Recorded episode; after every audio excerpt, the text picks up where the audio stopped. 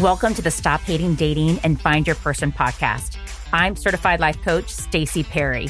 I went on 475 online dates to find my person so you don't have to. Each week, I'll teach you the skills and mindsets to confidently show up as yourself, interact in a way that's authentic to you, and gets you the relationship that you want. If you're ready to make dating and finding your person easier, more fun, and without all the unnecessary drama and BS, this podcast is for you. Hello. You're listening to episode 17 Perfectionism, the biggest cock blocker. I remember the first time a coach told me I was a perfectionist. I laughed so hard, I think I spit out my coffee. Me? Oh no, I am not that type. I am not a high strung control freak that is super organized and their house is immaculate. Not me. You should see my desk right now. You should see the clothes all over my room. I am an ADD, messy procrastinator. But that is how my perfectionism shows up. It shows up as me avoiding things. Like it's difficult for me to follow through and finish things. I tell myself I don't know how or I don't know the best way. So I just avoid it altogether. I spin in overwhelm instead of just trying something and just starting. I keep putting things off, tomorrow is my favorite day to start and get it done. Like starting this whole podcast, I was scared and nervous about being judged, aka people not liking me and or the podcast. So I dragged my feet and kept just dragging them over and over again until finally I set a launch date. I told people about it to put the pressure on myself and just to get it out in the world. So the definition of a cock blocker is a person who engages in attempts to block or hamper the efforts of someone. And our brains, in its attempt to keep us safe and protect us, is really blocking our efforts to find our loving someone. It often does this with perfectionism, convincing us that we should take more time so we can just do it better or be our best or be perfect or do it perfectly, telling us we need to be perfect first. So, in today's episode, we're going to look at all the ways perfectionism is talking to you in your head and blocking you from dating and finding your person. We are going to get awareness around your habit of perfectionism. Think of perfectionism as the habit you've been practicing to avoid being judged. You're afraid of being exposed, rejected, vulnerable, judged, and your brain thinks if you can just be perfect and or date perfectly, you will be protected. If you are perfect, and when I'm saying that, I'm putting it in air quotes, you'll be accepted and picked and seen as lovable we think if we're perfect, we'll be free from other people's judgments and criticism, and therefore free from our own internal judgment and criticism. But there is no perfect. It's a lie. It's all subjective. It's unattainable. And striving for perfection is a waste of our precious time and energy. Now, some of you perfectionists may be thinking, why wouldn't we want to be our best and do our best dating? And my answer is for some of you, it stops you from putting yourself out there. Mm-hmm. It has you quitting and taking breaks, and it is most likely blocking you from finding your person. So that's why. So let's dive into the ways perfectionism shows up in your dating life. And believe me, you will hear yourself in a lot of these examples. I know I do. And let me just say this list is not to make you feel bad. It is to have you hear your voice of perfectionism so you can start catching it and not listening to it and have it be there, but go after finding your person anyways. The less you let your perfectionism drive you in your dating life, the softer the voice will get. Okay, so let's go. Number one, nothing is good enough. You're just dissatisfied with the whole current state of dating. Nothing is good enough. The apps aren't good enough. Your city isn't good enough. Men these days aren't good enough. Why bother? None of this dating shit is up to your standards. You're out. It's just not worth the frustration. Number two, compare and despair. You are painfully aware when anyone around you meets someone and gets into a relationship. You're jealous because everyone else is meeting people and getting into relationships. Everyone else's relationships are moving along at the steady, right pace. You feel envious of people's happy relationships. And there is this one love pie on the planet.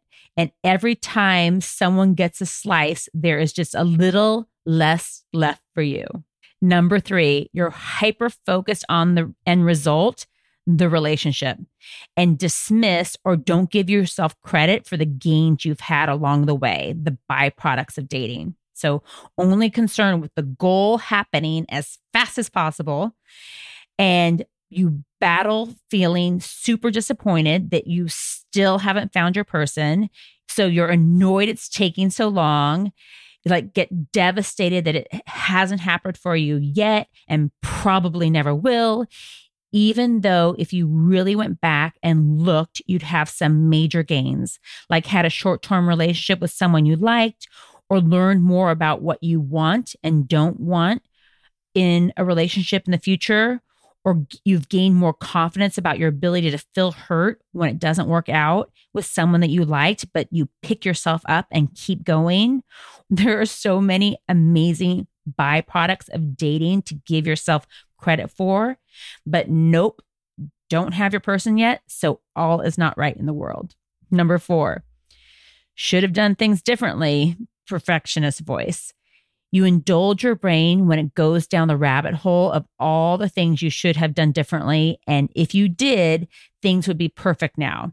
You'd be in the relationship you want if you had done things differently, i.e., done things perfectly in the past if you hadn't messed it up with that one person, hadn't wasted your time with that one guy, hadn't been so demanding and pushed that person away, had taken dating seriously years ago, hadn't wasted so much time. So now you put tons of pressure on yourself and the dating process. Time's a ticking, no room for any more mistakes, Missy. Number five, you feel embarrassed or ashamed that you're still single i.e., haven't done the whole finding a partner thing perfectly. And there's no hiding because everyone sees this in quotes imperfection of yours, this singleness. You feel super self conscious of what other people are thinking about you and the fact that you are still single. Number six, intolerant and critical of everyone on the apps and in real life with dating. You're super intolerant of everyone you're meeting on the apps and in real life, how they show up on the apps, how they message, how they plan or don't plan for dates.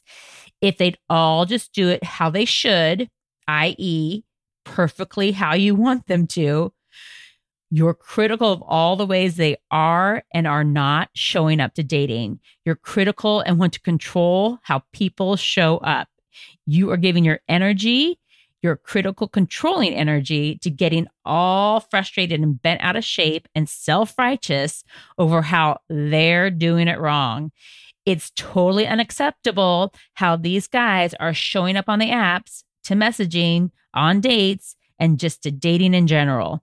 You're giving your precious energy to being frustrated about people who really probably aren't your person anyway. So if this is you, go back to episode 10 Your Rules, Your Manuals. Number seven, you bully yourself and beat yourself up when you think you made a mistake versus the mindset of you're figuring it out. And while you figure out finding your partner, each step you're either winning or learning, but either way, it's getting you closer to your goal. If you find yourself beating yourself up in your head, go back and listen to episode 14 Who's Got Your Back? Number eight, procrastinating. For some of you, perfectionism may show up as procrastination, like putting off dating until your profile is perfect, until your body is perfect, until you like your pictures, but you never like pictures of yourself. You keep pushing off dating because why date? You're not good enough. You're not thin enough. You're too much. You're not enough. You're not perfect. So why even bother dating? You feel so discouraged, so you don't even try.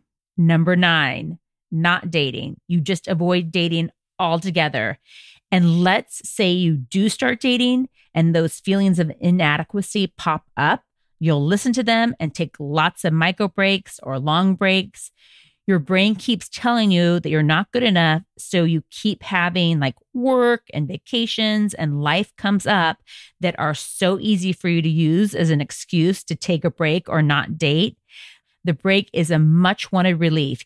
You have a very justifiable reason to put off dating some more. Such a relief to take a break from your fears of being judged and not good enough, i.e., not perfect. Number 10, it feels better not to try than to try and what you would call, in quotes, fail.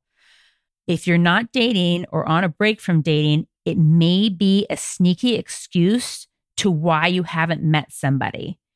Like if you really tried and it didn't work out, you didn't find your person, that would be way more devastating to you than not trying being the reason you're not in a relationship you want to be in.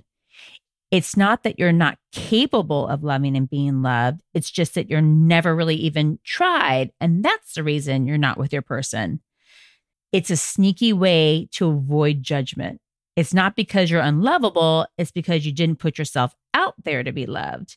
And of course, I don't believe you're unlovable, but some of your brains try to convince you that you're unlovable to keep you from putting yourself out there. Your brain is actually trying to protect you by keeping you out of the dating game altogether.